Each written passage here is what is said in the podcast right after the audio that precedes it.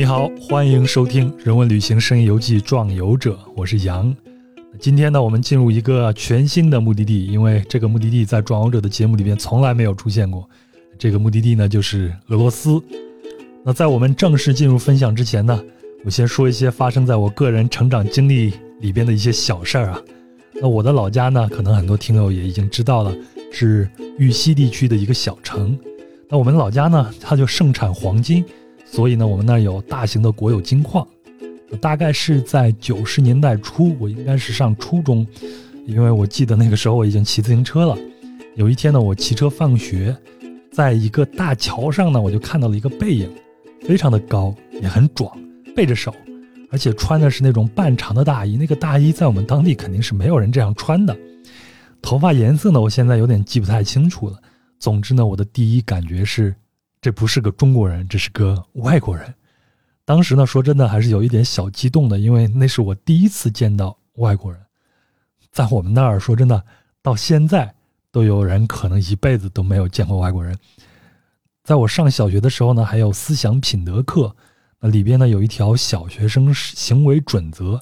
其中一条我记得是不要围观外国人。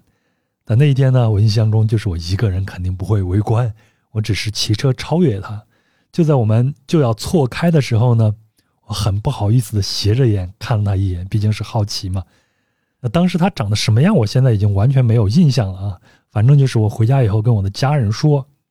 我的家人就告诉我，很有可能是金矿上请的俄罗斯专家。这个就是我见过的第一个俄罗斯人。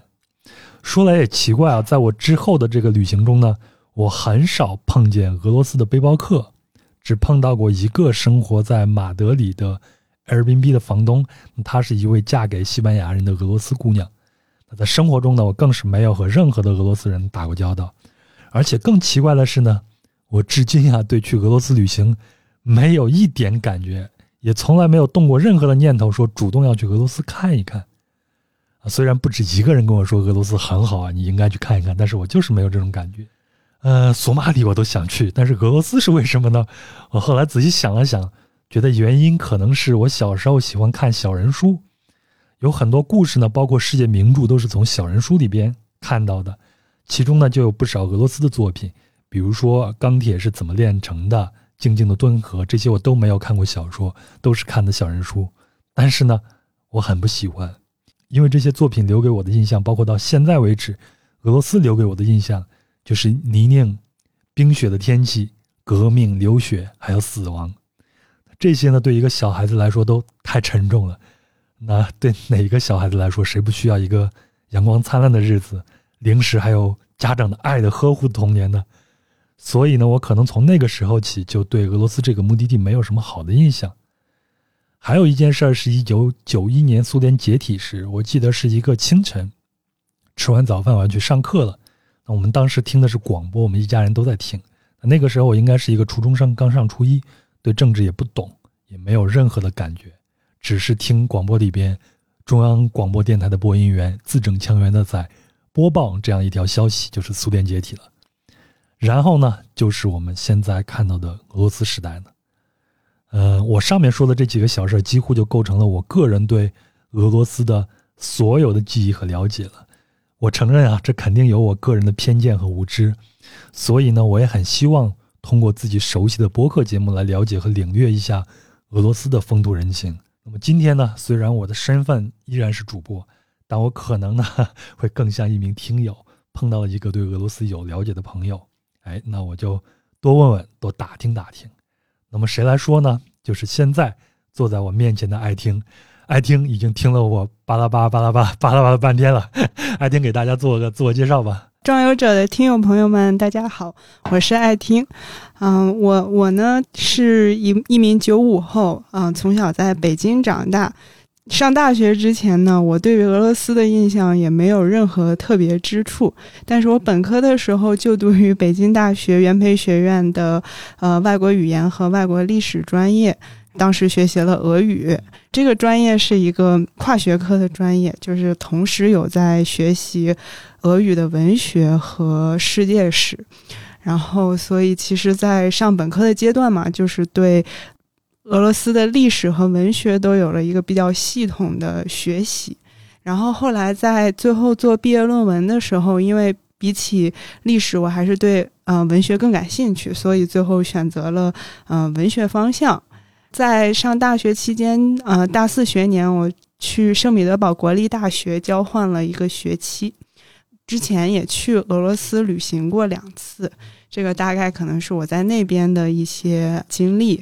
然后后来研究生也是学习了文学，在伦敦大学学院，嗯，然后现在也是出于对旅行的兴趣，嗯，也就职于《孤独星球》杂志，成为了一个旅行编辑。嗯，哎呀，我刚才咱们吃饭的时候已经聊了关于学文学的这样的一个事情，反正就挣不到钱，对吧？对对对。但是你现在工作的《孤独星球》杂志呢，我还是呃。挺喜欢，而且对它还是充满感情的，因为之前里边有一些老朋友嘛，都在《孤独星球》杂志工作，然后我自己也为咱们的杂志撰过稿。那在这儿呢，我还想再稍微的声明一下，这个也是我和爱听我们俩人有一个这样的一个交流。我们今天的所有的表述呢，都只是个人的所见所闻，然后我们没有任何的政治倾向 啊，因为现在是俄乌战争期间嘛，所以呢，不希望有。啊，听友对我们今天的这些内容有其他方面的这种解读，好吧？那爱听你从小是在北京生活的是吗？在北京生活，你自己在你的成长经历里边，对俄罗斯有过一些什么样的印象呢？就其实像我刚才所说，可能我自己现在回忆起来，从小到大对于俄罗斯的经历，其实可能，嗯，了解和认知也非常的平凡，或者说有一些匮乏，更多的。嗯，认知可能是在系统的学习了，嗯，跟俄罗斯文学、历史文化有关的一些内容之后，然后再回过头来看，嗯，从小到大生活的这个环境，才意识到其中还是有一些。甚至是一些很紧密的联系的。就举一个例子，可能就是作为北京人非常熟悉的一个俄罗斯元素，就是咱们北展的那个莫斯科餐厅啊，老莫对老莫。然后就是我小时候就是父母去带我吃过，然后当时的印象就是这个地方非常的气派，然后它的物价非常贵。大概什么时候？啊，初中或者是可能小学。最后，然后刚上初中的那会儿，那就是两千年以后了，是吗？对，然后就是当时去吃的感觉，就是味道其实非常的一般，就是觉得 咱俩同感啊，对对对，就是觉得这个挺失望的，就是这个餐厅。口感非常一般，然后还对对对，然后还还特别贵，然后为什么大家都要去这儿？就是当时可能是一个这样的印象。嗯，说到这个老莫啊，我给大家提一嘴，如果看过姜文的电影叫做《阳光灿烂的日子》里边，最后他们打群架，最后要和解的时候进去的那个餐厅，呃，王朔做的一个调解人，那个就是莫斯科餐厅。所以就是在那个年代，在北京人或者很多年轻的潮人的身上，如果能去。老莫吃一顿饭，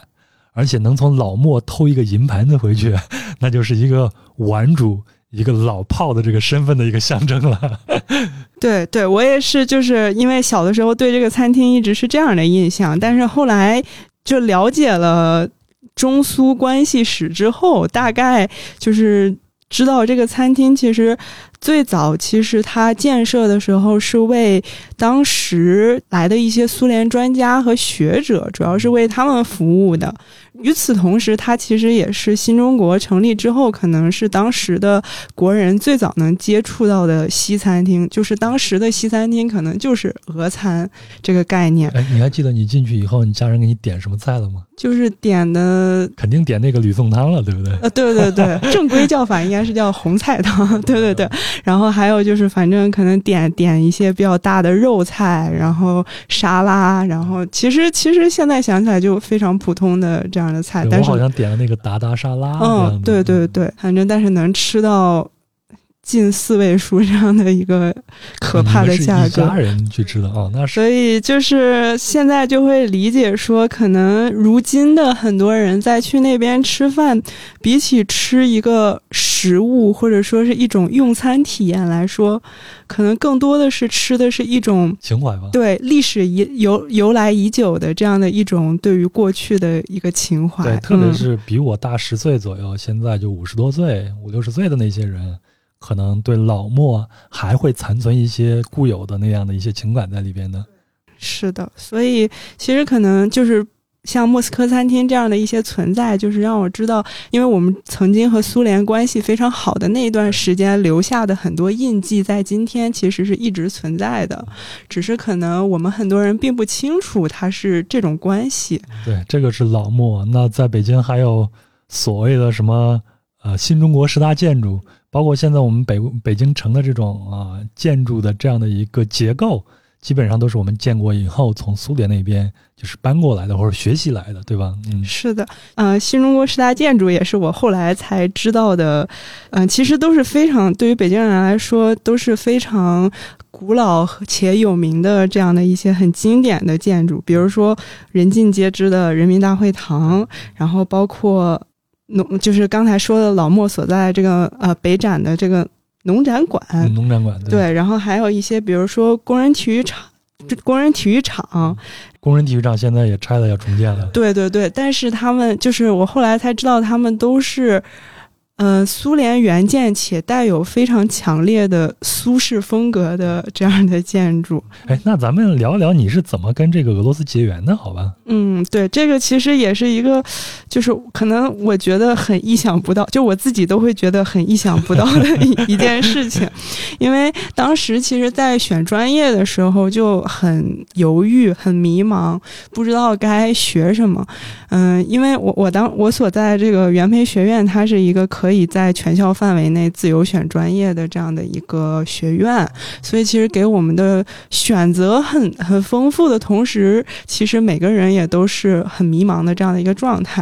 然后当时我又听说了有这个外国语言与外国历史的这个专业，首先它看起来非常的文科，就可能跟我自己从小到大比较感兴趣的领域比较一致。然后，但是与此同时，这个专业的一点是它。就是在选选择语言的时候，你是可以从除了英语以外，全校提供的所有的就是外国语学院的所有的小语种里面进行选择。就是你们想选啥选啥都可以。呃，就是在选择阶段肯定是是这样的，但是就是选择如此之丰富，到底该学什么？因为你最后肯定只能学一种嘛，就是会觉得到底该学什么？可能对于我来说。让促成我做这个选择的，就是当时有一位历史系的老师跟我说，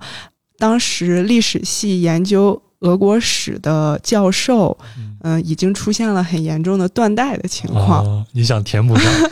对他也是，我觉得他当时也有一点对我进行洗脑的这个因素在。当时中苏关系很好的时候，有很多人做俄国史的研究，但是呃后来关系没那么好了之后，就是没有人再进行这个领域了。然后所以现在当时历史系就是没有在职的俄国史老师，就都已经退休了。所以他他说就是如如此大的一个国家，然后没有人去做研究是不合适的一件事情。对，然后这个。对我造成了一个其一的影响，其二是我当时也有一个关系很好的朋友，然后他去过之前去过俄罗斯旅行，他自己是非常喜欢俄罗斯的，然后他也是读了很多书，然后他就是他告诉我说，就是其实刚才杨老师也提到了，就是呃，可能从小到大我们能接触到的俄罗斯文学都是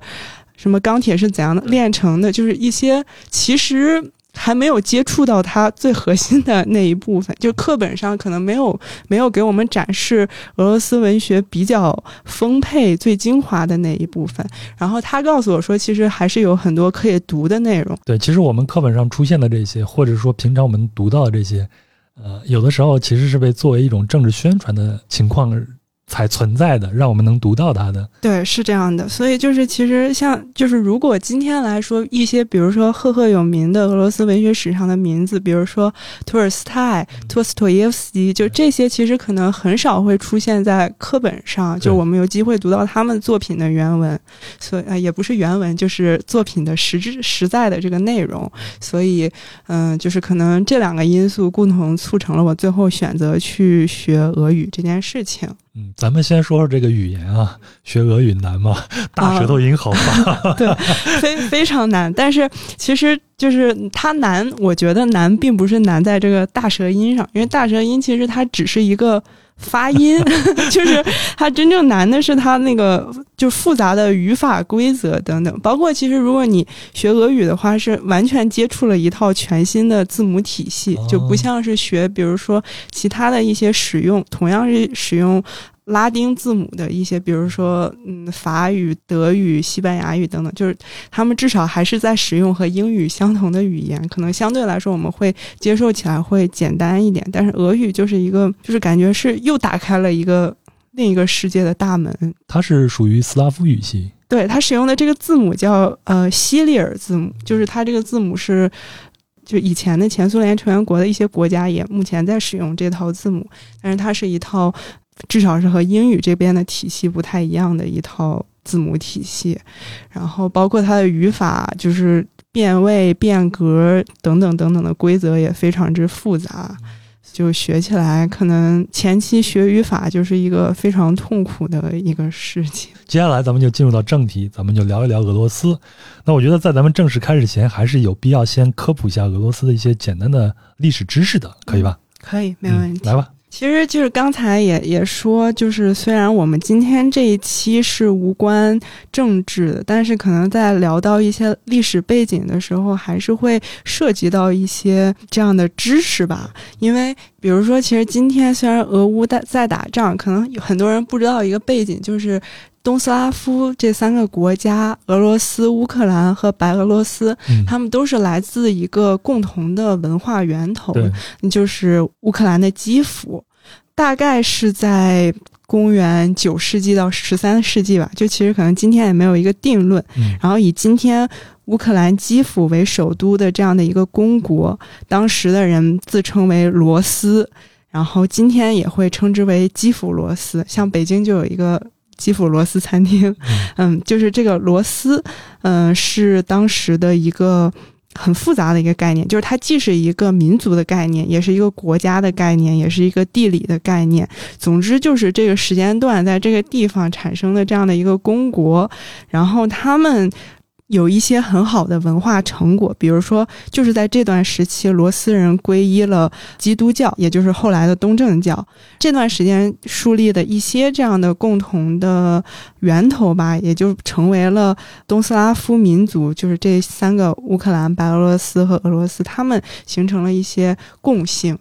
这个是他们最早的一个历史源头，然后后来到了一二四零年的时候，当时的游牧民族鞑靼人，嗯，他们入侵了这个东欧平原，然后使得呃以基辅为中心的这个公国走向了衰落。也就是在嗯达达人入侵之后的这一段时间里，东斯拉夫的这三个民族产生了一定的分化。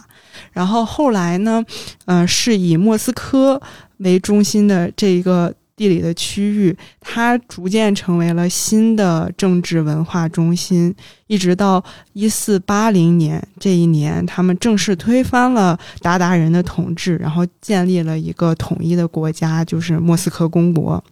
就是从这个时间之后开始呢，就是莫斯科这个地方一直是俄国的首都，持续了两百多年的时间。因为它是一个公国，就是接二连三的统治者，但是其中最重要的一位是。伊凡四世，他也有一个绰号叫做伊凡雷帝。对于我们今天来看，他比较重要的一个事情就是他开始使用正式对外使用沙皇这个称呼。很多中国人啊，包括我在内，对俄罗斯的认识或者说听闻都是从沙皇开始的。对对，就是韦小宝也是吧？估计。对，因为就是可能一提到沙皇，我们就知道是俄罗斯的统治者，然后一提到俄罗斯的统治者，我们也会想到沙皇。但是其实还是。沙皇和呃俄罗斯的帝国其实之间还是有一个时间差的。然后再往后一个半世纪以后，有一个非常有名的沙皇叫做彼得一世，也被称为彼得大帝。一七一二年这一年，彼得一世他将首都迁到了圣彼得堡，结束了呃莫斯科作为首都的这样的一个历史，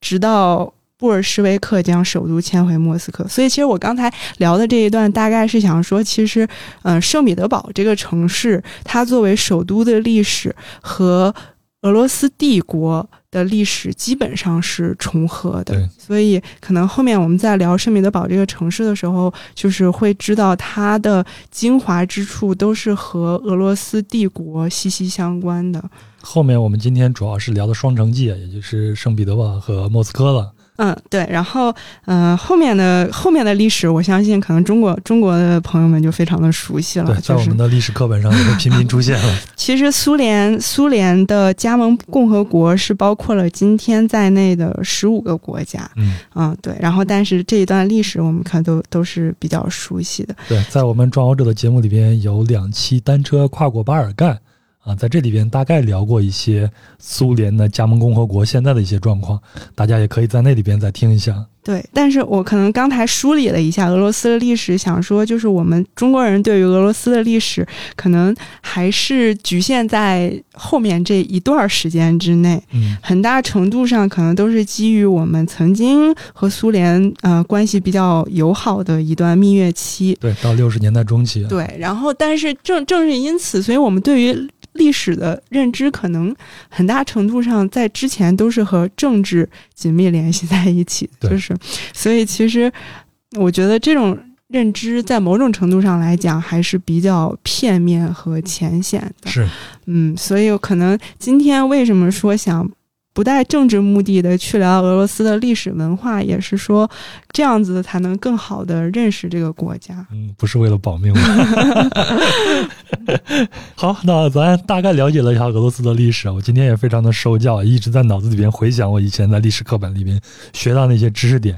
那接下来咱们就聊一聊你在交换之前，你曾经去俄罗斯旅行过两次嘛？你那两次大概什么样情况？什么时候去的呢？我第一次去呃俄罗斯是刚。已经学了俄语一年的那个暑假，当时那个暑假走的也是非常传统的中国旅行者去俄罗斯一定会走的一个路线，就是去莫斯科和圣彼得堡这两座城市。是跟团吗？当时？嗯，不是，是自己就是带着我父母去的。啊，那你好厉害啊！对，还是大学生的时候。对，是的，是的。那次怎么样？感觉？嗯，先说一下莫斯科和圣彼得堡这两座城市。至于俄罗斯，可能是。最精华的所在，可能很难再找出任何一座城市，无论是从它的规模，还是从它的历史，或者是它的文化的这个角度，能能跟这两座城市相媲美。也也正是因此吧，可能也很多人会去拿这两座城市做一个比较，可能会选出说我更喜欢哪座城市，或者说我觉得哪座城市更好。然后，所以我当时去的时候也是。很大程度上怀着这种眼光去看待的，因为其实当时一共只待了一周的时间，并不是很长。但我当时的一个非常直观的印象就是，我还是好像更喜欢莫斯科。会觉得莫斯科首先它有很多，比如说，当我站在这个红场看到克里姆林宫，包括那个非常，这是你熟悉的，对对，就是看到那个滴血大教堂那个非常华丽的洋葱头的顶的时候，会觉得有一种终于见到实物的那种。感觉在莫斯科会觉得这一座城市的风格是非常鲜明的，就是它是有很强烈的俄罗斯的独特的风格在的，它有很多这种我们所谓很俄式的东西。就是我当时的感觉就是啊，这就是俄罗斯的首都。在这边的体验就是，确实是见证了很多我之前想象或者是没想到、没想象的事情。但是到了圣彼得堡呢，就是我第一反应是这边的建筑都是很欧式的。具体是为什么，我们可能后面还会详细的聊到。然后在它的，因为圣彼得堡最有名的这个博物馆叫东宫，它它这里面藏的珍宝都是来自世界各地的。与此同时，我当时八月走在这边，觉得。它的天气非常的阴郁，因为圣彼得堡的地理位置其实是比莫斯科更靠西北的，就是它已经非常接近北欧这几个国家的一个地理位置。然后我觉得它的天气看起来也不是很好，诸如此类的一些原因，我会觉得圣彼得堡乍一看缺乏一种独一无二的特色，就是会觉得它就是一个模仿。西欧建成的一个城市而已，这有没有可能跟他在二战的时候受过一个巨大的一个摧毁有关系呢？一方面是这个原因，但是其实就是圣彼得堡主要街道的这些建筑其实保存的还是蛮好的，就是它其实是城市规划的人有意的保存了它在帝国时期的这些建筑。嗯，但是可能至少对于当时的我看来，会觉得就是它不够俄式，我是 这种感觉，对，所以 就跟你一个外国人来北京一定要住胡同，是不是？对对对，就大概这种，就我想体体验你这个地方独一无二的东西，而不是嗯，对，不想看你模仿的这些，所以我其实当时可能没有那么喜欢圣彼得堡，然后，但是我觉得可能也是就。毕竟只待了几天嘛，可能太快下结论也不太好，所以也是可能为日后再去这边也埋下了一个契机和引子。第二次去就是再过了一年之后，然后当时是因为正好一个契机，是因为当时俄罗斯远东这个地区已经在推行了免费的电子签，嗯，就是它会比较方便。所以我就当时是在嗯开学之前的九月份，九月初那那会儿，然后就是和我妈又去了一趟，呃海参崴，嗯嗯是我们熟悉的名字，它的俄语名字是弗拉迪沃斯托克。好，这套贯口说的好，我现在再念一遍弗拉迪沃斯托克。对，对，就是其实这个名字也非常的有争议，因为。弗拉迪沃斯托克，它翻译成中文的话，它弗拉迪是一个动词，是占领，然后沃斯托克是东方，所以其实这个城市这个名字已经能体现出俄罗斯人的一种野心了，所以也是。在在这个地方待了大概三三四天吧，然后逛了逛它的景点，但是逛下来最大的一个感受就是这个地方的城市规模真的远不如呃莫斯科和圣彼得堡。当然，边境城市，这是当时俄罗斯就是一心想找一个出海口嘛。这个海参崴以前是中国的领土嘛，是的，是的，后来被俄罗斯给占领过去了。对，然后所以其实你不能说它没有景点，但就是很乏善可陈的这种感觉。哎，那你后来去交换的时候，你有选择权吗？还是给你分配到？圣彼得堡的哦，对，因为其实，嗯，俄罗斯最有名的两座大学是莫斯科国立大学和圣彼得堡国立大学。然后，但是我当时肯定是会想说，嗯，去首都吧，去莫斯科，去呃莫斯科大学。但是交换项目的时候，其实我们学校没有本科生的莫斯科大学的交换项目。然后最后去了圣彼得堡大学。前头我们呢也讲了，你在北京生活的时候会。有一些这种前苏联的这种因素在我们的日常生活中会出现。你到了圣彼得堡以后，你能把这些东西给它重合上吗？嗯，会会有。就是第一天去的时候，就是会觉得跟我之前作为旅行者去那边的状况就已经完全不一样了。我当时第一天去是就是是还是冬天，就二二月份。然后当时去的时候，那边应该还很冷吧？对我其实作为一个从小在北京长大的人，我是以为我经常能够看遍四季的，就我会觉得我对于四季的变化，对于这种天气的变化，我我至少是从小到大每每个冬天都能看到雪。对，咱们有直观的感触。对，然后夏天也是能够感觉到非常炎热的这种天气，但是。到了那边之后，我发现原来跟圣彼得堡比起来，北京的天气变化并不能说很大，或者说它没有什么太多极端的天气。因为我当时去圣彼得堡的第一天是就是二月一号，当时可能已经过完春节了，就是天气已经是在慢慢的回暖复苏的，对，春天渐渐有那个春天的感觉了。但是在圣彼得堡，就是我当时从机场打车去宿舍。出来那个雪，就是就是它血脂高，是我没有办法能够正常行走的一个状态。然后我当时穿了一双双运运动鞋，很快就是。湿透了，就是，呃，你看，这就是我对俄罗斯的一个印象，对对对，非常非常真实，每一天都是冰雪天气。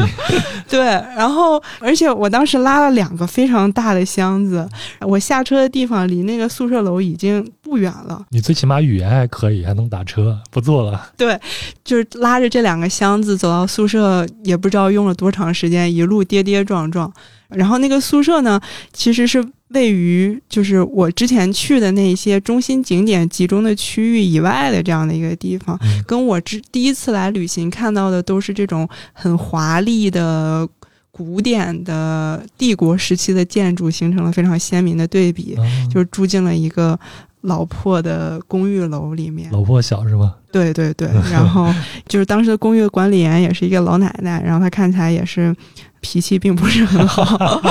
可以想象。对，然后就分到了一个其实看起来还比较老旧的这样的一个房间里。嗯嗯，一下子就把我从之前旅行的状态中给分隔出来了。但是，其实真正住到那个公寓楼里、那个房间里，会觉得其实跟我在北京从小到大住的这些房子非常的相似。哦，要要说一个知识点，就是这个楼，其实我后来才知道，它叫做赫鲁晓夫楼。哦嗯，它它就是所谓赫鲁晓夫楼，就是指大概苏联在二十世纪六十年代的时候，由赫鲁晓夫大量兴建的这种公寓楼，特点就是造价非常低廉。嗯从外观上来看，这些公寓都长得非常的相似，看起来很规整，然后四方盒子状的这样的一个，然后其貌不扬，并且它的层数也不会很高，就可能三层到五层。对，就没有超过六层的嘛。对嗯如果现在在北京生活的人，一提起老破小，可能大家都会有印象，就是那种红色的，就像一个火柴盒，你把它给它竖起来，这样一放，平着这样竖起来放，基本上就是这样一个楼的一个外形，就这样子了。对对对，因为我我从小也是在这样的房子里面长大，然后、对是的，然后来到这个宿舍，然后发现它也是一个这样的公寓。它我住的那个宿舍是一个三室的这样的一个公寓，嗯，但是其实它的条件我不能说非常差，但是确实是一个比较老旧的这样的一个楼的条件。嗯，这样的楼我之前也大概看了一下，呃，三到六层肯定是没有电梯的嘛。然后它呃就是那种长的那种走廊，然后一个一个的这种单元门是这样子的吗？对，但我那个楼其实我现在回想起来是有电梯的，就它好像比三到六层还要再高一点。嗯虽然那个电梯非常的破，经常坏，就是为什么我说那个非常熟悉，因为它那个楼的倒垃圾的那个管道是那种就是斜着拉下来。哦，然后你把垃圾放进去，如果你的垃圾太大，可能会在那儿卡住。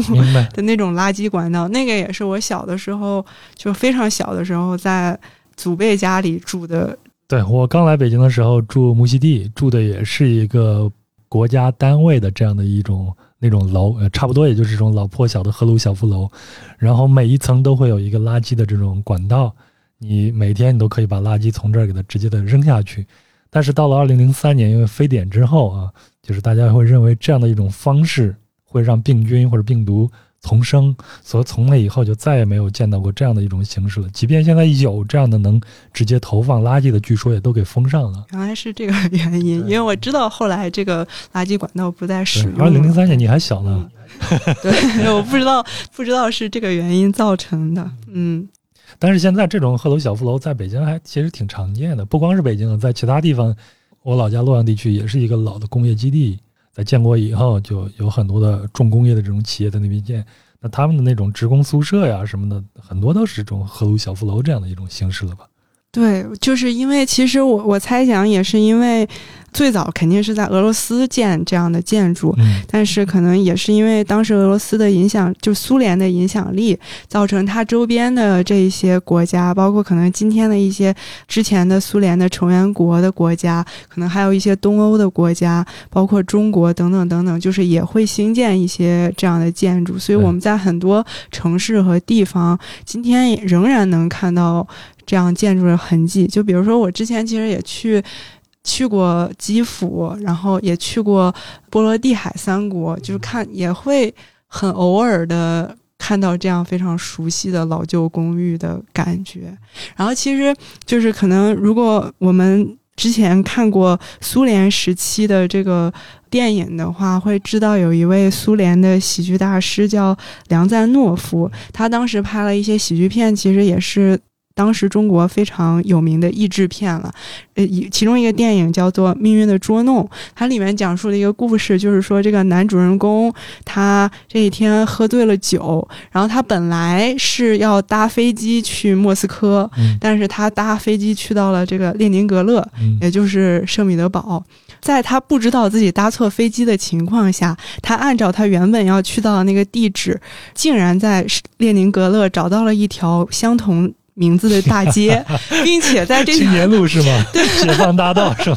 可能比如说类似于，因为俄罗斯的命名可能当时比如说是列宁大道，诸如这样的名字，对，然后找到了一条这样的大街，并找到了同样的门牌号，因为这个楼也是长得完全一样的，然后他又去到了一一个完全错误的公寓，但是。长得一模一样，然后可能造成了以下面之后的这个故事和各种有趣的情节。但是就这个故事充分说明了赫鲁晓夫楼，它其实从外观和长相上来说非常的平庸，并且长得都一样，才会造成这个故事。然后其实我我当时住到这个宿舍区域的时候，也是觉得，其实，在圣彼得堡的中心街道，是我刚才提到都是这种偏宫殿、非常华丽的建筑。我我当时的宿舍是在离中心区域更西北的一座岛，叫做瓦西里岛，它也是圣彼得堡面积最大的这样的一个岛。远离了我熟悉的这个景点比较集中的区域之后，会发现它也变成了一个苏联式的城市，然后可能也有很多很类似的楼。然后我当时可能都在那边待了一两个月了，有的时候还是。很难在那个街区自在的行走，因为会觉得好像很多建筑建筑都还蛮像的，不知道这个地方拐弯弯距离宿舍还有多远。现在如果大家来北京在玩的话，看见这种红色的啊，类似一个火柴盒子这样的，基本上你就可以判定它就是一个赫鲁晓夫楼了。我今天来的时候路过一个地方叫安化楼，以前在这个崇文门地区啊，现在没有崇文门这个这个区了。然后在安化楼呢，就是在一九五零年代我们中国建立的一个怎么说呢，就算是一个共产主义的样板房吧。在当时北京一共是建了四个，现在只剩下安化楼这一个了。那我来录音间的路上是一定会经过它的。原来我也在那边住过很长一段时间，但是从来没有进去过。从外表看，它也是一个红色的，大概就是九层这样子。那我看了一下介绍，就五十年代由我们国家的建筑师是就是自主啊设计建筑的，然后它里边呢就是有很多公用的这种空间，特别是在九楼上面是一个公用的一个活动空间，你可以在上面打乒乓球啊啥的。但现在你一看，我们都会把它共同称之为老破小了哈。对，总之是大家来北京的话，可以去留意观察一下你街道里边出现的这些红色楼、赫鲁晓夫楼这样子。嗯，其实感觉这个学习生活还是一段很神奇的经历，因为在那边还是上语言课为主，然后教授语言的是俄罗斯的老师。虽然他非常有学识，但是他在性格上是一个很典型的俄罗斯人的性格。啥是典型的俄罗斯人性格？要贴标签了是吧？对，这个讲起来就是，嗯，怎么说？就是我对于俄罗斯人的性格的理解是：首先，我觉得俄罗斯人在一个陌生人的状态下，他其实不是那种非常热情的。就如果你走在俄罗斯的街道上，你迎面看到这些朝你走来的俄罗斯人，你你是几乎不会看到他们是这种带笑意的面孔，对，是这种相对来说看起来比较冷漠、高傲的这样的一种性格。但是，可能比如说，一旦你跟他们有一些接触，然后。在某一瞬间，你的什么方面打动了他们之后，他会又会对你变得非常非常的友善。就是有的时候，我去一些商店或者是博物馆等等这样的地方，就是一开始，比如说。碰到这样的售票员或者是结账的人，他们的面孔是非常的冷漠的。但是，比如说我一旦非常礼貌的用俄语跟他们表达了我的这种请求和诉求之后，他们又会非常有的时候会变得非常的友善，然后甚至会提供一些其实我并不需要的额外的服务。就是我觉得可能俄罗斯人虽然他在面孔上他是一个这样的白人，他是这样的一个族裔，但是。就是他其实跟可能嗯西方欧美国家人的性格还是有很大的差别的。你的老师就是这样的一个人。教我俄语课的这个老师呢，他也是其实感觉跟中国老师的性格其实也蛮像的。然后他就是也会日常布置很多的。作业。但是我为什么说非常有意思？是因为当时跟我一起上语言课的同学已经变成了来自欧洲各个国家。就是我我当时那个课确实是周围一个中国的同学也没有，甚至没有来自其他，比如说东亚国家的这些，都是一些欧洲其他国家的同学。然后他们可能在上这个老师的课的时候，他们的风格会非常的不一样，因为他们。对于做作业这件事情，首先会觉得可能比较有冲击，因为他们学语言可能更多的是这种实际的演练、对话呀，创造一个环境，大家聊天什么的。对，就是而不是做这种笔头的作业。所以，其实在我当时会觉得我非常适应这个老师的 教学风格的时候，中国孩子都适应这一套。对，然后周围的同学的状态呈现的是。不一定会认真做做做作业，老师也会进行一个他说一个词，然后你 A 做一个变位一个回答，然后他再说一个词，然后 B 来，就是这种轮轮着来的这种形式，然然后可能大家就会觉得跟实际的操作的应用情景不太一样，但是就一方面在发现大家不太适应老师的这种布置作业的情况下，就是我发现他们的语言其实。也也有长进，他们通过自己的方式，比如说他们的发音并不标准，但是他们的表达能力非常的强，对，所以这个是我当时会觉得很神奇，然后可能会不断反思和调整自己的一点，所以我其实是非常不敢，嗯，演练说话的。这也是咱们中国孩子去学。外语的时候一个通病吧，对，是的，但是生活在那样的一个环境里，就是也是受到周围人的激励。然后，比如说有的时候我也会跟同学一起去下了课一起去吃饭什么的。就比如说，可能课堂上明明是我 我说的更好，我回答老师的问题更好，但是点菜的时候他们会点的更自如，就是这个冲击也是对我造成非常大的一个影响。嗯，哎，我没有做过研究，我不知道咱们新中国的这一套。教育理论、教育的实践方法是不是也学习或者说借鉴了苏联的这种方式啊？如果有知道听友可以告诉我一下。就目前你说的这些，我觉得还挺挺有一些渊源的。嗯，那那你的老师对你更多的是一种鼓励呢，还是打压式的这种教育呢？那位老师，我觉得人还是非常好的，就是他一直是，比如说你回答了一个非常简单的问题，但是他会说，就是你做的非常好这样的，嗯，所以他是一个非常好的老师。我们就是包括我，包括这些来自欧洲各个国家的同学都非常喜欢他，在上他课的这个学期还是很愉快的一段经历。对于我而言，相比于我之前在学校每天如此枯燥的背书，因为我其实对于背课文这件事情。也蛮抵触的，我觉得都是大学生了，然后也是接受了一些这种大学的学术训练了，然后但与此同时还要每天背课文这件事儿，我是觉得很无趣的。小学背完，中学背，中学背完，大学还得背。对，但是可能在交换的这个学期上语言课，会觉得还蛮有意思的。可能也有很大一部分是跟周围的这些来自不同文化背景的同学一起互动。造成的一个很好的影响。哎，我还挺感兴趣，你的这些同学啊，他们都是来自于欧洲的哪些国家？然后他们来这儿学习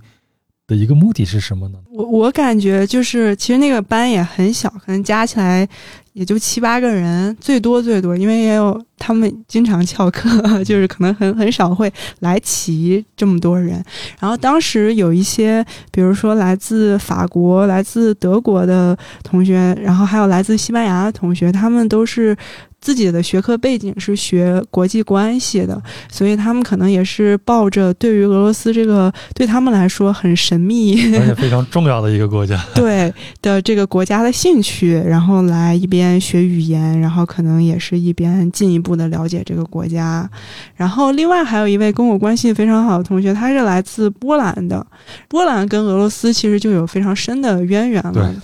从这次俄乌战争也能看得出来，对他很有趣。他是学经济学的，他可能来这边就是单纯的兴趣。可能对于欧洲的同学来说，你有这样的一个学期去一个不一样的国家交换生活，对于他们来说是一件很必要。可能相比于中国的学生来说，有更多的机会吧。因为可能对于我我周围的人来说，我们想要去。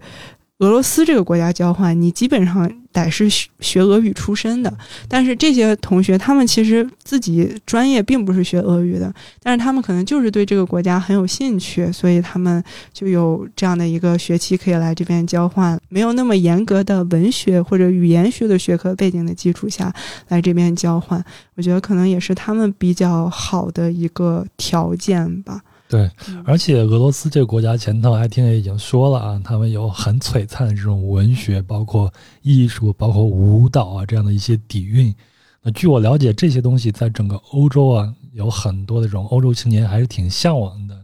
嗯，我之前有个朋友，他跟我讲，他在法国留学，他说他身边的很多法国人啊，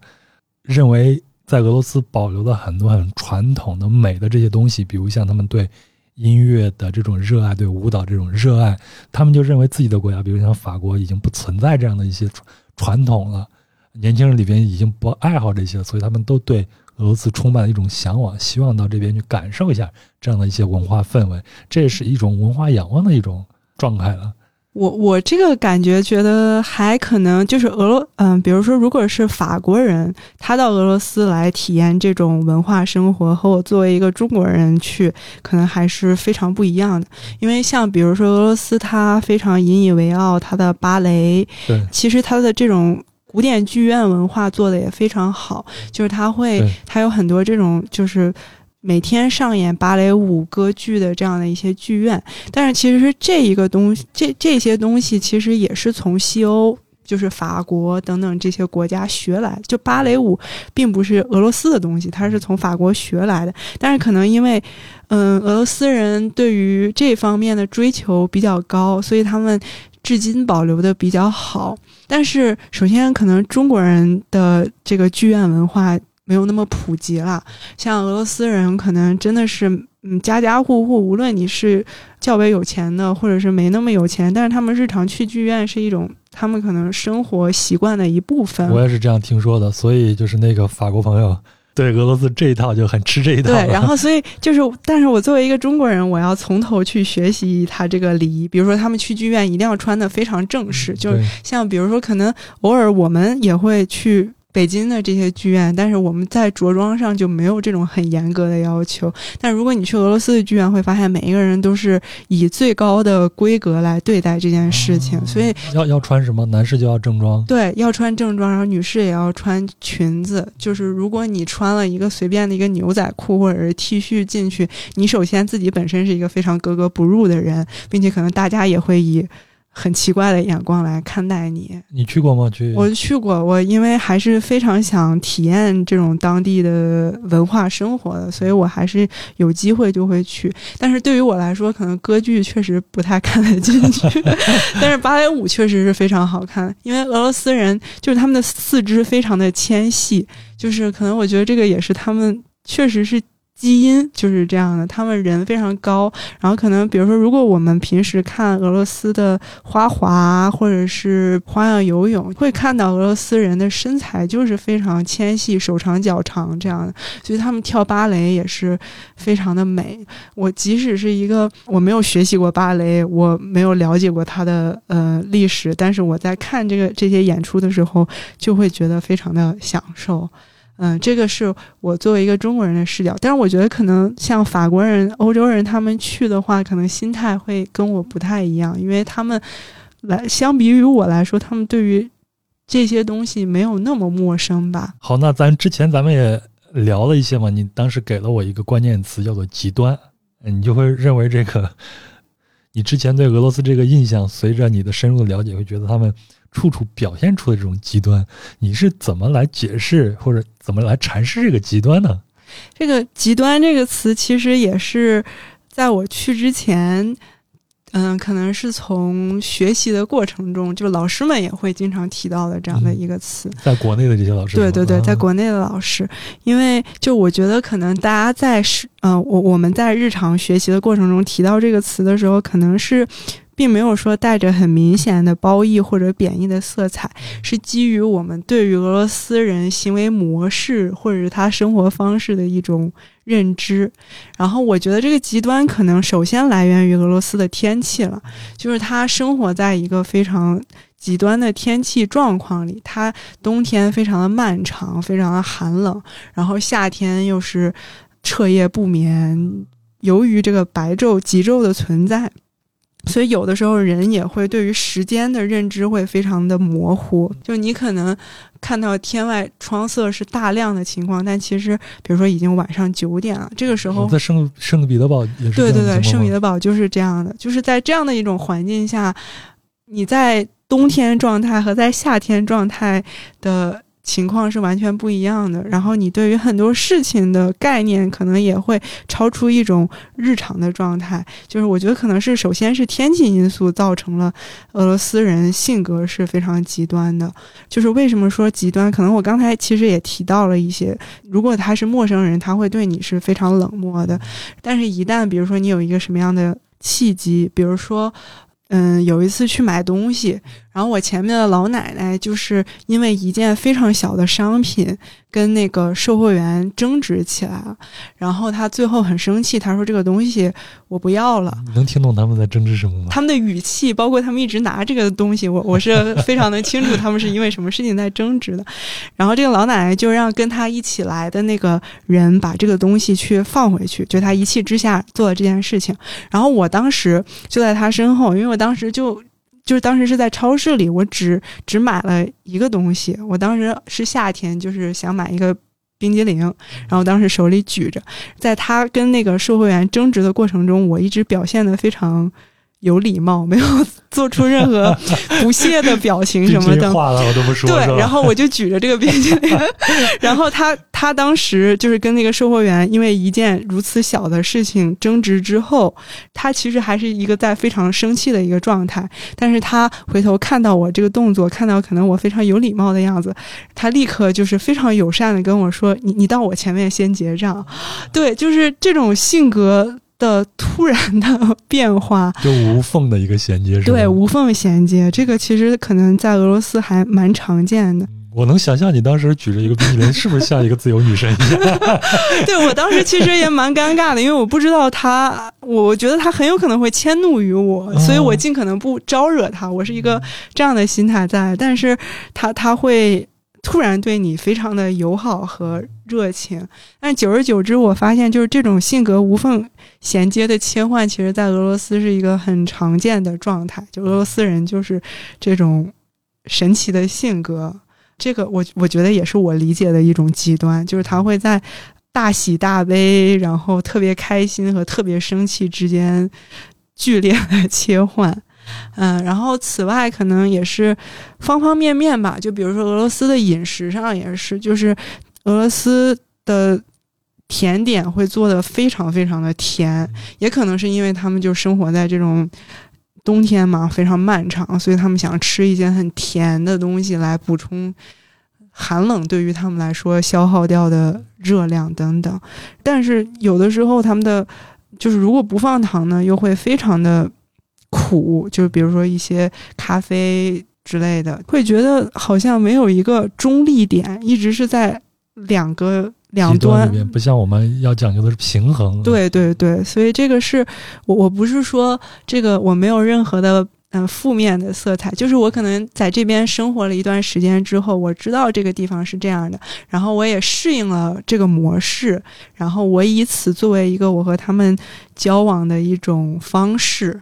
嗯，这个是我对于极端的一个了解。前头你也提到他们的天气啊，咱们再聊聊他们天气，是不是就像是我之前印象中的，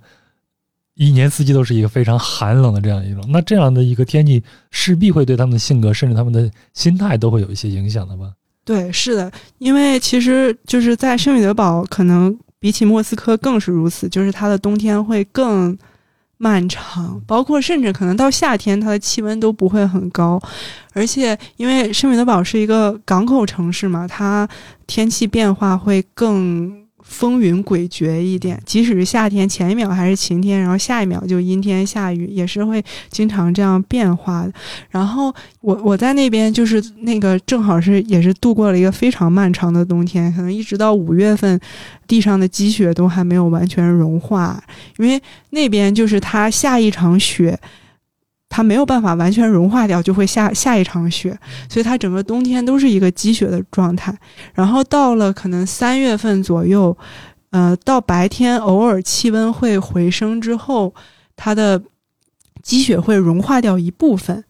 但是没有办法完全融化掉。所以你走在街上，那个地上地面上是一种介于雪。冰水和泥之间的，这就是我在小人书里面看到的这些吧？对，混合物那个是非常难熬的一段时间。但是我觉得，就是就是，我觉得我甚至会觉得这一段时间比那个整个冬天会更难熬，因为冬天只不过是雪厚了一点，我买一双厚一点的鞋，穿的厚一点就就还好。但是防水就行。对对对，就是但是春天这个。天气变化的这个时候会非常难熬，而且它很有可能会入春失败。就是你看起来它在融化，但是过一阵儿它又下雪了，这个时间是挺难熬。但是到真正盛夏来临的时候，它的白昼首先它会变得非常长，这也是非常难得。然后大家就会变成一种极端狂欢的状态，在可能很多情况下都是彻夜不眠。就是我可能晚上经常能听到。即使是所谓的夜晚，但它的夜不会完全的黑，这样的一个情况下，然后我可能夜里在睡觉，但是就能听到外面的人在 party 在狂欢这样的一个状态。但是其实它的夏天还是挺美的，我我也在为圣彼得堡证明一点，就是虽然确实有很恶心的天气，但是就是在盛夏来临，然后在花园它也会修剪的非常美，然后呃河水，然后配上这些好看的建筑，其实还是一个。非常适宜漫步的这样的一个城市。嗯，哎，我之前有一期节目聊的目的地应该是在瑞典，然后我那位嘉宾就说他们那边有漫长的冬天嘛，所以他们就很容易去诊所里边就能开到那些抗抑郁的药，因为他们常年都是在那种极夜的这种状态下生活，会心情很压抑。你会觉得这种天气对你有一些影响？会有影响，但是我觉得我还好，因为我毕竟当时我是一个。来到这里非常兴奋的外国人，对，而且待的时间，对，待的时间也并不是很长，但是我觉得肯定是对于当地人的生活有非常大的影响。嗯，如果你来圣彼得堡，会觉得很显眼的一点是，虽然它你能看到表面上非常好看的这些建筑，但是你可能走到每一个垃圾桶旁边，或者就是它的这些河的桥的这个呃石头的旁边，酒瓶子，我猜对，酒瓶子 随处可见的酒瓶子，那这也是确实俄罗斯人他们对抗这种。天气，他们会需要喝很多的酒，这也是我们比较熟悉的他们的一种性格和方式。带来一些心理上的压迫感吗？或者说会有一些危险存在吗？嗯，确实是会有，就是可能因为俄罗斯还是确实有非常多的酒鬼和这种酗酒者的。我可能相对来说。我也并不是说没有遇到过，但是在日常生活中接触的还不会那么多，因为我就是因为我确实知道俄罗斯人是这种性格，所以也会注意在夜里可能不太跑跑出去，尽量的避免自己和他们有接触的机会。嗯，也是一种自我保护。对，我觉得不管在哪儿，这种自我保护的意识还是一定要有的。啊，对我我另外还想补充一点，就是可能也是刚刚也提到了，就是。因为俄罗斯本来就是一个男女比重，就是很很罕见的女性比例要比男性比例要高的这样。这个我还真不知道呢。对，因为我我不知道具体的统计数据，但确实是绝对是极少数的情况。然后我之前也是看过一些研究，或者是对于原因的分析，它有几点原因造成了这个。其一呢是自然的原因，就是。可能是因为在这种比较寒冷的地方，本来就自然先天的嗯诞生的女性数量占比就会高一点，并且可能存活率也会高一点，这是一个自然原因。另外的原因呢，就是二战时期其实战争造成的俄罗斯的，因为毕竟参加战争主要的就是男性嘛，然后造成的伤亡也是非常巨大的。然后再者加上我刚才提到的俄罗斯。普遍在男性中存在的这个酗酒问题，可能男性的寿命也会比女性要短一些。喝酒死得快，对吧？对，就是可能加之前面有几个原因加之在一起，你会发现俄罗斯的呃老奶奶是非常常见的，可以理解。对，而且这个非常有趣的是，这些老奶奶她们并不是说那种漫无目的的走在大街上，她们依然是在，即使是她们年纪比较大了之后，依然是会在嗯从事一些工作的，比如说我刚才提到的那个。公寓的管理员，她就是一个老奶奶。再此外，就是博物馆，因为咱们可能比如说日常去一些别的国家的博物馆旅行，你会发现那些博物馆的，呃，负责的工作人员，包括售票员，包括他在每一个展厅里的这种工作人员，都是一些年轻人。嗯，特别是在咱们中国，对吧？嗯，对，包括可能也是有男有女，甚至可能从事一些相对来说偏安保职责的。可能有的时候你会看到有一些就比较重要的博物馆，它会有一些男性的，嗯，从事安保职责的人员。但你去俄罗斯会发现，这些刚才提到这些人全部都是老奶奶。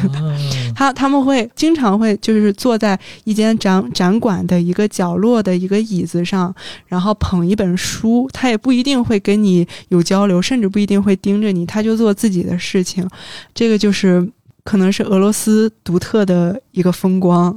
你这么一说，我倒想起来，我看了很多的这种跟俄罗斯有关的电影，基本里边都会出现一些强悍的这种老奶奶这样的一些形象，对吧？对，嗯。不过还有一种说法，就是说俄罗斯的这些姑娘年轻的时候都很都很漂亮，也很健美，但是一旦结婚以后，就马上就会变得啊就很很胖啊什么的，就老的也比较快。不是有一种说法，就是因为他们试吃这种甜食嘛，所以会让他们的皮肤会老化的比较快一些。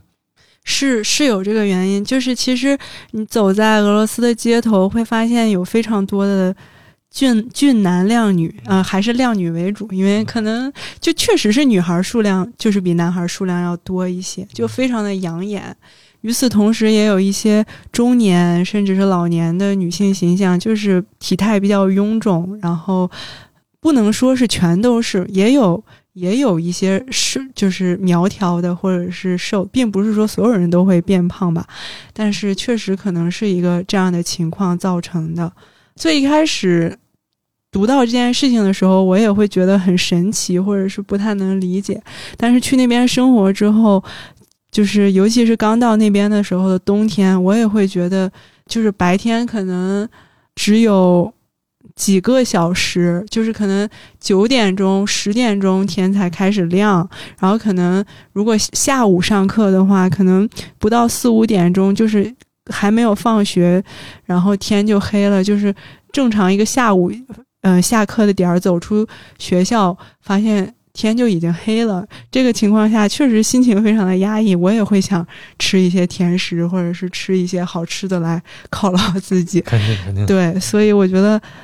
会非常理解这个情况为什么会发生。对，咱美食部分是咱们经典的压轴戏啊，咱们就放到后头聊，好不好？咱们现在咱们就呃走出你的学校，然后咱们去大街上溜达溜达，有哪些你自己比较欣赏的薪水的部分，跟我们聊一聊。好的，嗯，在介绍之前，还是感觉需要先介绍一下圣彼得堡这座城市的历史。嗯，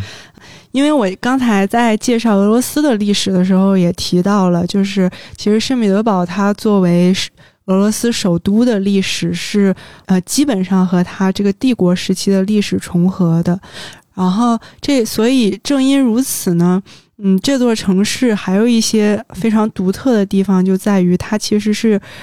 当时彼得一世为了迁都，然后人为完全人为规划建造出的一座城市，非常就是浓缩了很多这个帝国时期帝国权力的意志的这样的一座城市，所以它其实是。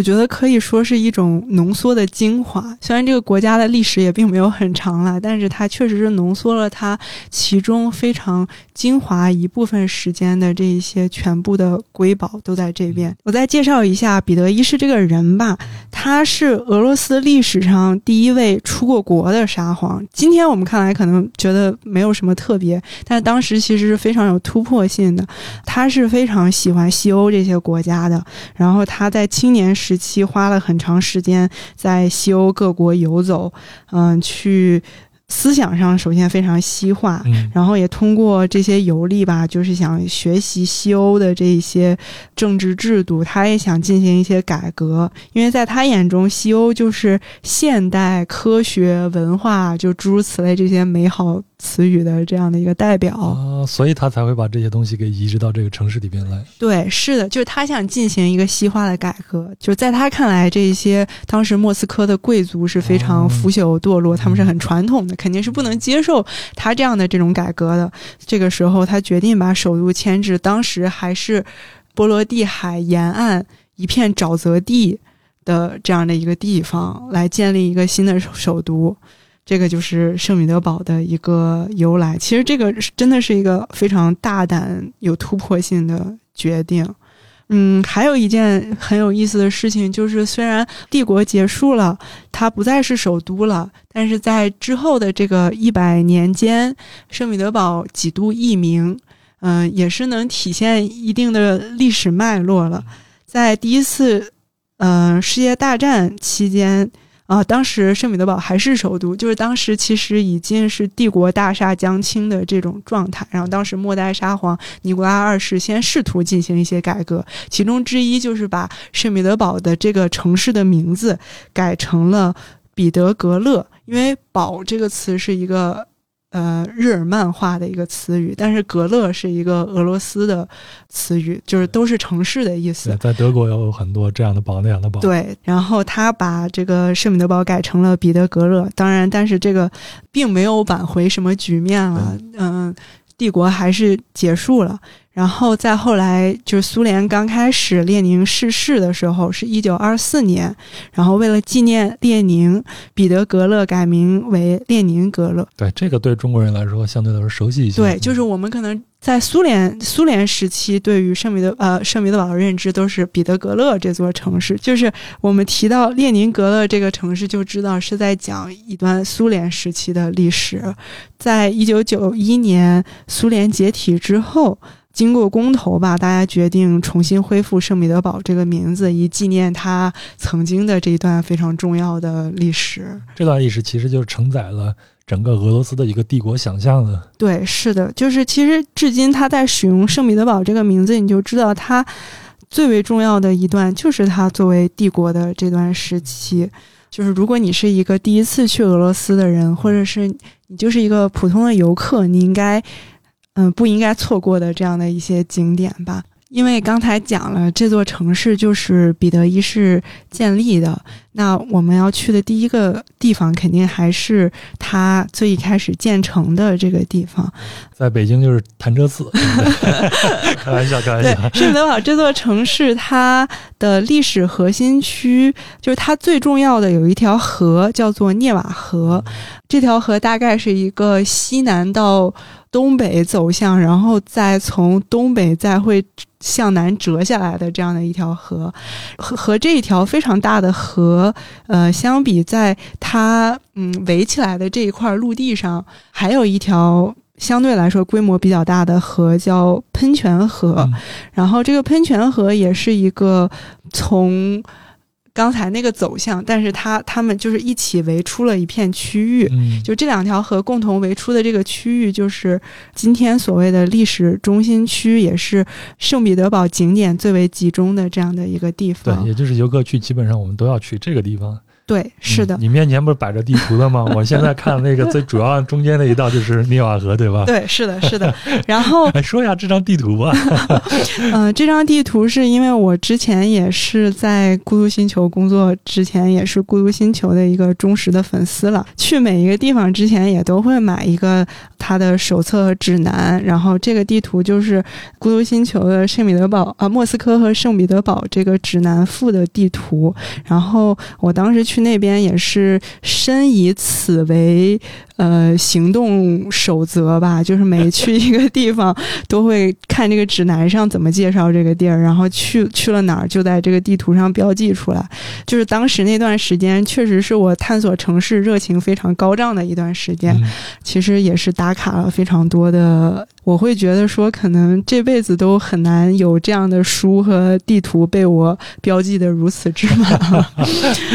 好，那咱们开始吧。第一站先带我们去哪儿呢？啊、第一站先就是我刚才所说的这个城市最早建成的地方，它是在刚才所说的这个历历史中心区，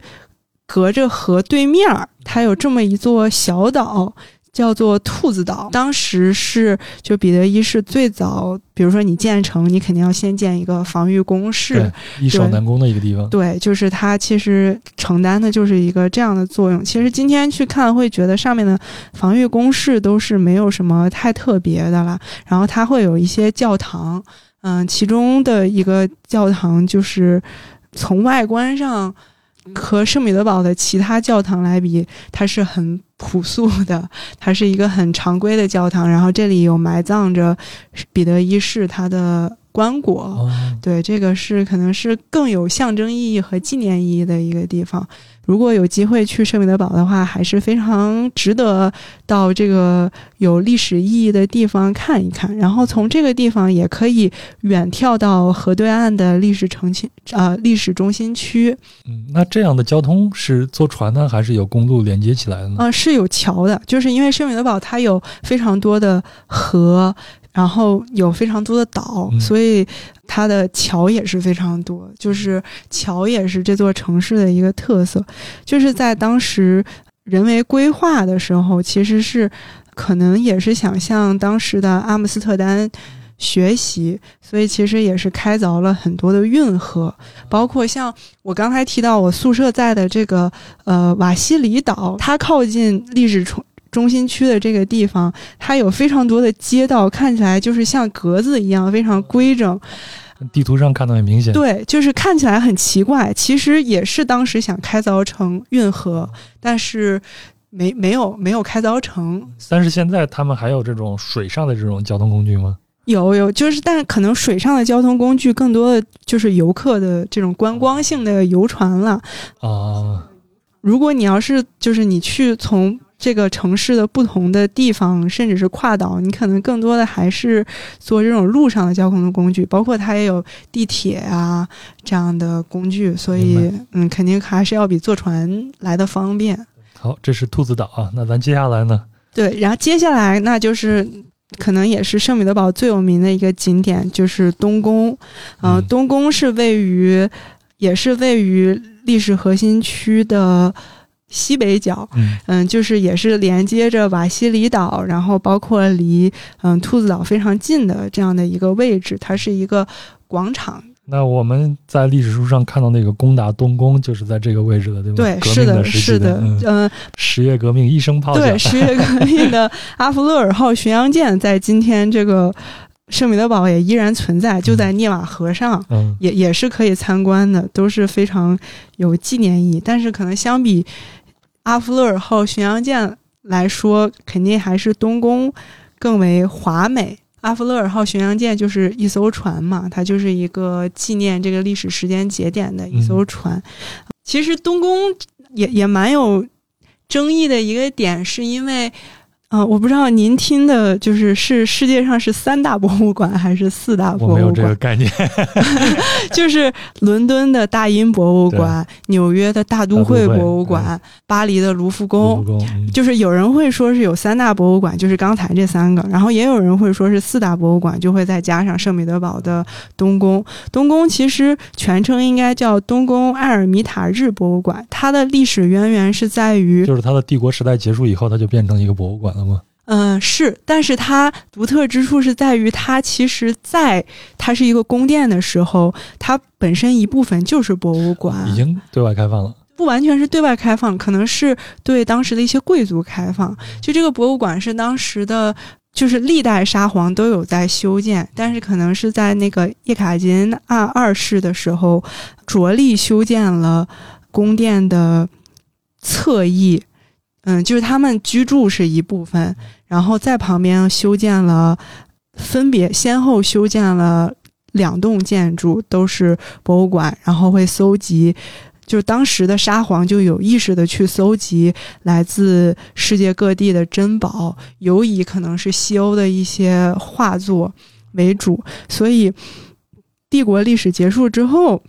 后来这里就是也是延续了当时它本身作为。博物馆的这一部分职能，就是彻底的变成了一个博物馆。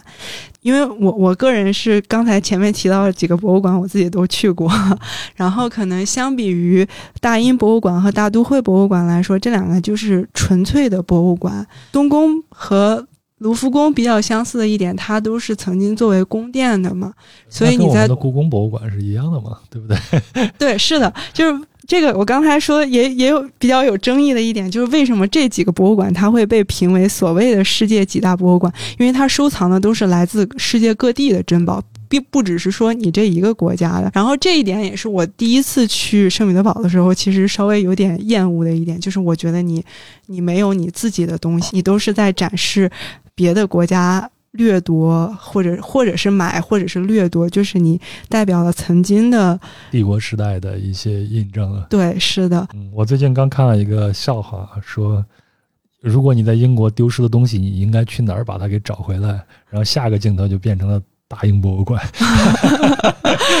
对，是的，就是所以，如果你今天去逛东宫的话，你。不可能一天能逛完，你可能因为它的展示非常的多，嗯，可能也会很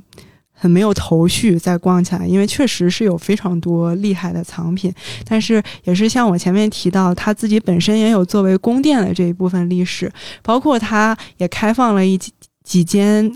宫殿的展示的，它的布置依然是维持着尽可能维持当时作为沙皇时期使用的这样的样貌，甚至你也能在一些攻打东宫的房间也能看到那样的纪念的。牌儿上面写着说，当时的几点几分，这件事情就发生在这间房间。虽然我觉得它有很多争议，就比如说，嗯，就是它藏的都是来自世界各地，你不知道它是怎么来的这样的一些珍宝，但是它这些东西确实是珍宝，所以也是非常值得去逛一逛的。因为东宫博物馆的规模非常大，所以其实我还非常推荐的一个地点是就在东宫博物馆的旁边，同样是在这个东宫广场上，它正就在它的正前方有一个半圆拱形的这样的一个建筑，嗯，今天也是一间博物馆，它是昔日的总参谋部大楼，这个是一间美术馆，就是它是东宫的一部分。这个美术馆专门放的是印象画派和后印象画派的画作，比如说像梵高啊、莫奈啊，就是这些。我们也比较熟悉的一些画家他们的作品，而且藏品的规模其实还是非常大的。如果你会觉得逛东宫毫无头绪，那其实完全可以去这个总参谋部大楼看一看，它也是能够帮你提炼出一些呃藏品的精华的。东宫广场它是呈辐射状的延伸出了几条街，其中一条就是涅瓦大街，这也是这个就非常著名了。对，圣彼得堡的核心商业街，沿着这条街走。你其实会发现，它的旁边的每一栋建筑都有非常深厚的历史由来，并且都非常好看，值得一看。比如说，像很有名的呃喀山大教堂就坐落在这儿，然后喀山大教堂对面就是一间书店，它的俄语翻译过来就是书店。一个叫书店的书店，对，就是你足见这间书店，它对自己多么有底气。它就是这座城市的书店，那个建筑也非常好看，然后这个书店也是。仍然是今天，呃，圣彼得堡规模非常大的一间书店，也可以买到很多的纪念品，嗯，所以也非常值得一逛。就是大家完全可以沿着这条街从头走到尾，然后看看来往的行人，看看两边的建筑。对，这是我最喜欢的 City Walk。对，是的，就是我其实也是想说，我，嗯，后来对于圣彼得堡有所改观的一点，也是因为我发现这是一座非常适合步行游览的城市。就是如果天气不那么糟糕的话，你就随意，呃，选一个路线开始走，然后你就会看到很多运河的景象，会看到很多好看的建筑，包括它的每一座桥都非常的造型独特，就是沿着这些线路。或或有目的，或无目的的走下来，都会是一件觉得很舒服的事情。就是其实我个人在北京走路，有的时候会比较难受，因为会觉得有太多的车辆挤占了这个行人走路的空间，包括可能有的时候，它它可能路面也会比较的坑坑洼洼、凹凸不平，对，嗯，就是走起来可能不是太舒服，也可能确实因为我对北京比较熟悉了，就是没有太多探索的欲望，嗯，但是在圣彼得堡，我是会觉得，就是漫无目的的走路都是一件非常舒服的事情。哎，那在你你自己本身就是学文学的吗？嗯，在这样的城市里边，肯定有很多关于文学的这些痕迹存在。是的，是的，就是圣彼得堡，它是曾经帝国的首都嘛，所以帝国时期的这些作家，从普希金，甚至可能普希金更以前，我们可能不太熟知名字的一些作家，基本上每一个。叫得出名字的人都曾在这座城市生活过。俄罗斯也是一个非常喜欢纪念往昔的这样的一个国家和民族，他们会对于过去发生的很多重要的历史节点，或者是他们对于一些他们认为曾经很重要的人，都会为他们竖起纪念纪念碑，都会为他们保留他们的故居。所以，其实，在圣彼得堡这个。并不大，靠步行可以走完的这样的一个核心区的部分，会坐落着非常多数量的昔日的文学家的故居和博物馆。比如说，有普希金，有托斯妥耶夫斯基，女诗人呃阿赫玛托娃。现在他们的故居都是开放的一个状态，都是开放，而且保留的非常好。而且你去的时候会发现。尤其是比如说像普希金和托斯妥耶夫斯基这样的故居，他会同时设立一些博物馆和资料馆，然后你会发现有络绎不绝的，就是他们俄罗斯本土的居民会去在重要的时节，或者是就是日常的会去拜访和参观这些故居。可能相比而言，我在北京去过的文学家故居都没有在这边去的多。然后我觉得就是那边的人也会很。珍视和尊重他们自己的文学传统，就是可能也体现在这方面，因为他们会日常的去拜访这些故居。前头咱们大概也聊了一点，就说俄罗斯人对芭蕾舞啊、对音乐剧啊啥都还是非常保留他们的一个传统。那你在街上现在还能看到很多的这样的剧院吗？可以的，就是呃，圣彼得堡最有名的剧院是马林斯基剧院，这个算是它也是一个地标性的建筑了。嗯，如果大家有机会去圣彼得堡旅行的话。最好可以给自己安排，说我找一天晚上看一场芭蕾舞的演出，并且也是要注意我刚才提到的观演礼仪，就是穿的正式一点。对，所以如果有这个打算的话，往你的行李箱里面塞一套正装进去。对，是的。那边不租礼服吧？啊，不租，不租，大家穿的都是自己的衣服。嗯。对，所以其实就是嗯，观演体验会觉得很好，而且就是进入那个氛围中，就是每一个人都是很享受这场演出的，不会有人说心不在焉玩手机这种情况出现。所以可能其实看一场演出下来，会觉得是一件非常有满足感的事情。好，那。按我的想象啊，以我对俄罗斯了解，呢街上肯定还有很多的这种东正教堂的，到处都是洋葱头，对不对？是的，这里也是想介绍一下，就是其实东正教呢，对于俄罗斯这个国家还是有非常重要的影响的。希腊好像也是信东正教的。对，是的，就是可能除此之外，还有一些东欧国家也是信东正教的。虽然在苏联时期。有过这么一段的所谓去宗教、无神论为主的这样的一段时间，就是将近持续了大半个世纪、小一百年这样的一个时间。但是，即使在嗯苏联已经解体的今天，能够看到并没有说摧毁掉这个宗教信仰的痕迹，反而至今东正教仍然是俄罗斯民族和文化中非常重要的一部分。这个有非常深厚。由来已久的这样的一个历史渊源吧。哎，咱前头聊了好几次这个东正教，可能很多人也不太了解到底什么是东正教，咱们稍微简短的给大家介绍一下东正教，好不好？东正教其实就是和天主教都是从嗯基督教就是分裂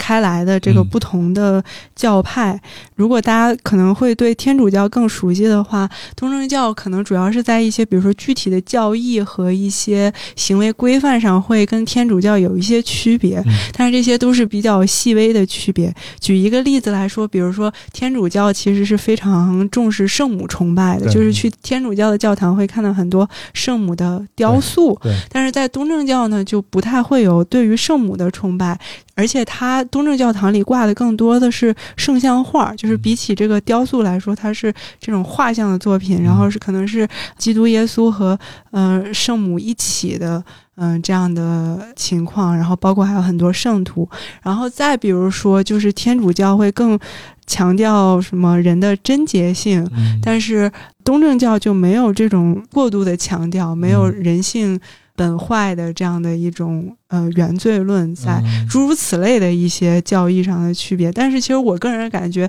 这些虔信东正教的人其实是带有一种神秘的思想的，就是他们会追求一种最终是走向一种神秘主义，它不是一种非常，就它可能一切都归于。不言而喻，就是我我，因为我自己也不信仰东正教，所以我可能很难站在更专业的，或者是站在他们的角度来阐释这个问题。这个只是我作为一个旁观者的一个理解。嗯，明白明白。反正你从这个名字上一听啊，就顾名思义，东正教就是来自东方的正统的一个宗教。天主教也说自己是正统，反正大家就是在争这些了。是的，是的。好，嗯，那那在城市里边肯定就是见到很多东正教教堂。那我们去判断这个东正教的教堂，特别是在俄罗斯，你就看它洋葱头就可以了，对吧？对，就是洋葱头其实是俄罗斯的东正教教堂的一个。典型的标志，因为像比如说像其他一些嗯国家，就也会有一些东正教堂。如果要是继承最初他们是从呃拜占庭的君士坦丁堡而来的那会儿的教堂的风格，更多的是一个巨大的圆顶这样的。然后，但是后来俄罗斯发展成了这种多个数量的顶，小的圆顶，并且它不是一个那种纯的半圆形，它是一个。洋葱的形状，我们只能用洋葱这样来形容它了。对，一群洋葱头。对，这个是一个很典型的俄罗斯东正教堂的长相吧？对，反正我到希腊看到他们东正教堂，一个典型特点就是小。对，就俄罗斯的教堂也是有大有小的吧？大的当然就是可能，比如说更重要或者是更有名的教堂，嗯，但是在圣彼得堡的感觉会。不太一样的一点就是，虽然整个俄罗斯有非常，至今仍有非常多的东正教堂，嗯，也有很多忠实的信徒，并且很多教堂至今也是在行使着他们教堂的功能。就是圣彼得堡有几座非常有名的教堂，他们大部分其实是在建造的当时，除了作为教堂的功能在使用。呃，以外，它的建筑风格上其实是融合了当时的沙皇本人对于我要建造一个显示出我皇权之鼎盛、一个很厉害、很金碧辉煌的一个建筑的想法在的。所以，其实比如说圣彼得堡的伊萨基辅大教堂，还有一个。滴血教堂，这个滴血教堂其实和那个莫斯科的莫斯科红场上的那个瓦西里教堂长得非常像，就是它也是那种五颜六色的洋葱头的顶，但是它的颜色不太一样。这些教堂它除了带有俄罗斯东正教的风格以外，它也带有了非常典型的那个帝国时期的标志。包括我走进这些教堂里面，看到它内部都是那种非常。色彩鲜艳、密密麻麻，甚至可能不留一寸空白的马赛克的图案，比起它是一个显示出宗教虔诚的地方，它更像是一个展示这个皇帝非常厉害的，包括展示皇帝对于建筑艺术，包括。呃，审美的这样的一个体现，所以这是一个我觉得是一个你在圣彼得堡逛这些教堂会非常有意思的体验，就是它是有这种两种特性在这里面的。通常情况下，这个皇权啊和宗教结合到一起以后，他们生产出来的这些建筑基本上都是金碧辉煌的。是的，但是不管是宗教还是皇权，最终的目的就是让你臣服嘛。我说的这个稍微的直白一点，肯定充满了很多我的个人的意见在里边啊，不一定对，别批判就好了。好，那咱们圣彼得堡，咱们基本上也就逛了差不多了啊。反正我最喜欢的方式，可能也是我们最推荐大家去逛的。就是到那边以后，你就放松你自己的心情，对吗？找一个稍微好一点的天气，在街上随便走走看看，也许你就有很多的收获了。是的，好，咱前头也预告了，咱们最后压轴的这一趴。就是关于美食的，俄罗斯有美食吗？就是如果只论口味的话，可能很难称得上是美食。但是可能我我觉得，就是大家去那边吃东西的话，对特色食物是一方面，然后同时也是，如果你曾在。中国的俄罗斯餐厅吃饭，可能前面也提到的罗宋汤，就算是不在俄罗斯餐厅吃饭，也是我们从小到大可能都会吃到的东西。罗宋汤在俄罗斯的真实的名字叫做红菜汤，因为它是用这种也算是俄罗斯特产的这个红菜作为主要原料来制成的，因为它这里面会有一定的甜味儿。就是这个红菜能够给汤提味儿的这样的一个呃部分，这个汤里面有的时候也会加一些肉，比如说牛肉。另外，红菜汤里面会加，也是一个俄罗斯特色的一种。奶制品叫做酸奶油，这个是正常来说俄罗斯人都会加，但是可能比如说有一些游客吃不惯，你也可以不让他加这个东西，但没准可能会换来他鄙夷的眼光。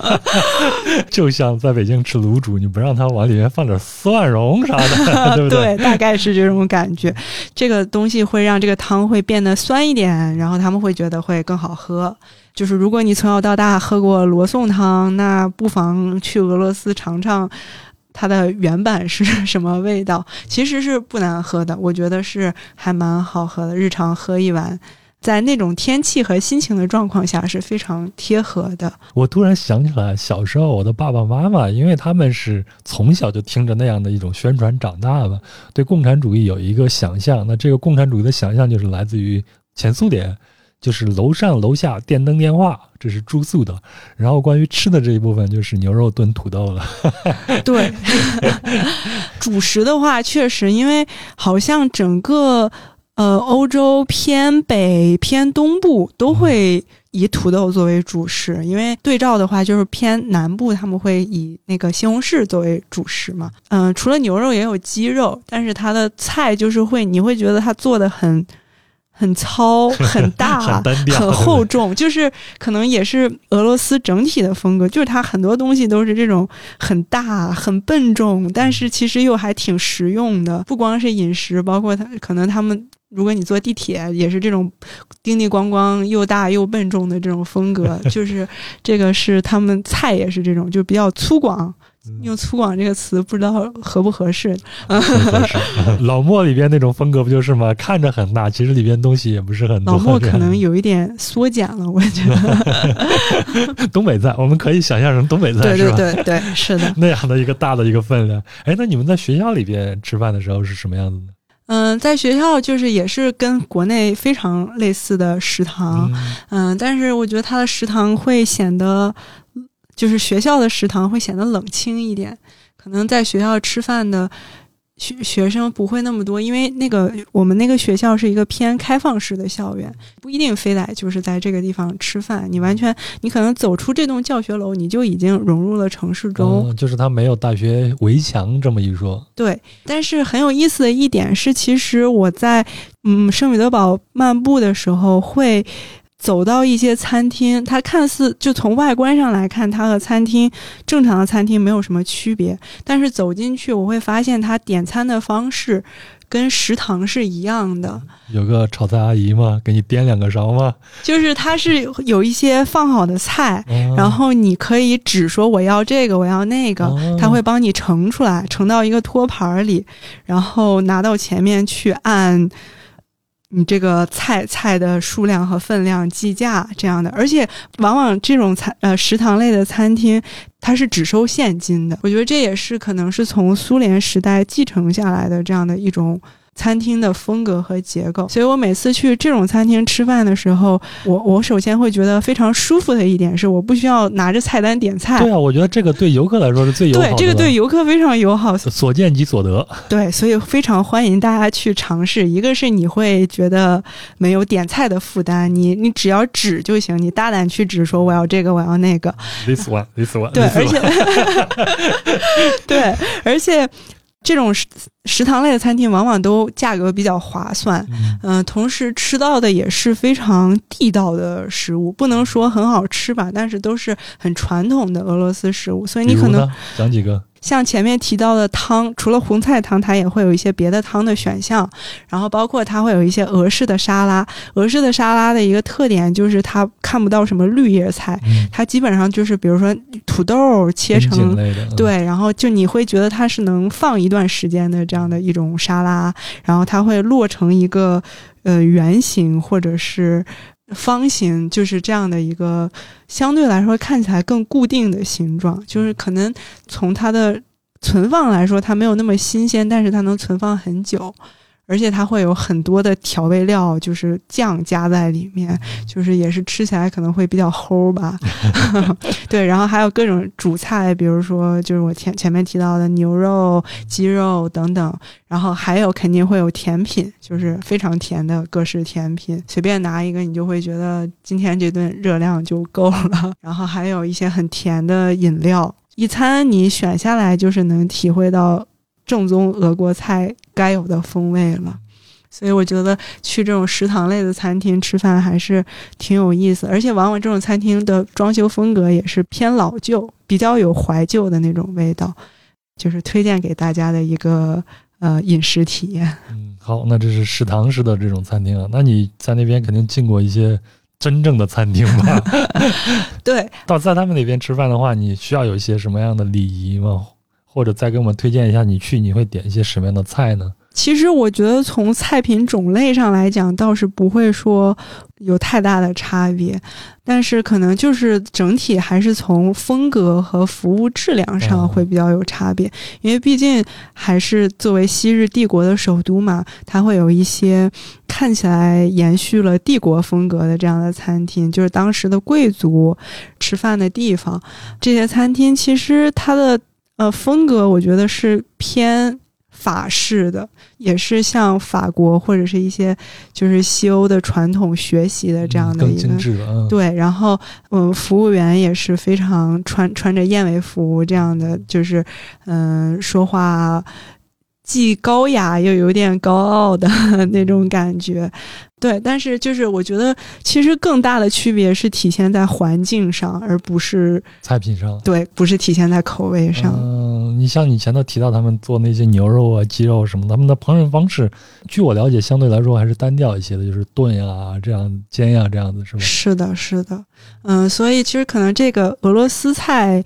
大概就是 这个样子。那边还会有一些类似于嗯高加索菜的餐馆，就是比如说嗯格鲁吉亚菜呀，也是对独具风味。那边也能经常吃到，有很多很地道的餐厅，可以吃点烤的这种烤肉啊什么的。对对对，嗯，现在油管上特别火那个高加索大叔，对不对？动不动就烤一个 半扇羊排。对，就是反正嗯还是可以换换口味的，而且还是。包括还会有一些很多的亚洲菜，吃到不同国别风格的，就是应该饿不死。那你有没有吃过什么让你特别惊讶的这种食品呢？有一个吃起来第一次吃会觉得非常神奇的，也是一种奶制品。就是我第一次喝那个奶制品的时候，我感觉它是。我以为是酸奶坏了，或者是牛奶坏了的一个高度发酵的这样的一个奶制品，但是它就是放在普通的俄罗斯超市的一个货架上，它的外包装看起来也是，比如说和牛奶和酸奶没有任何的区别。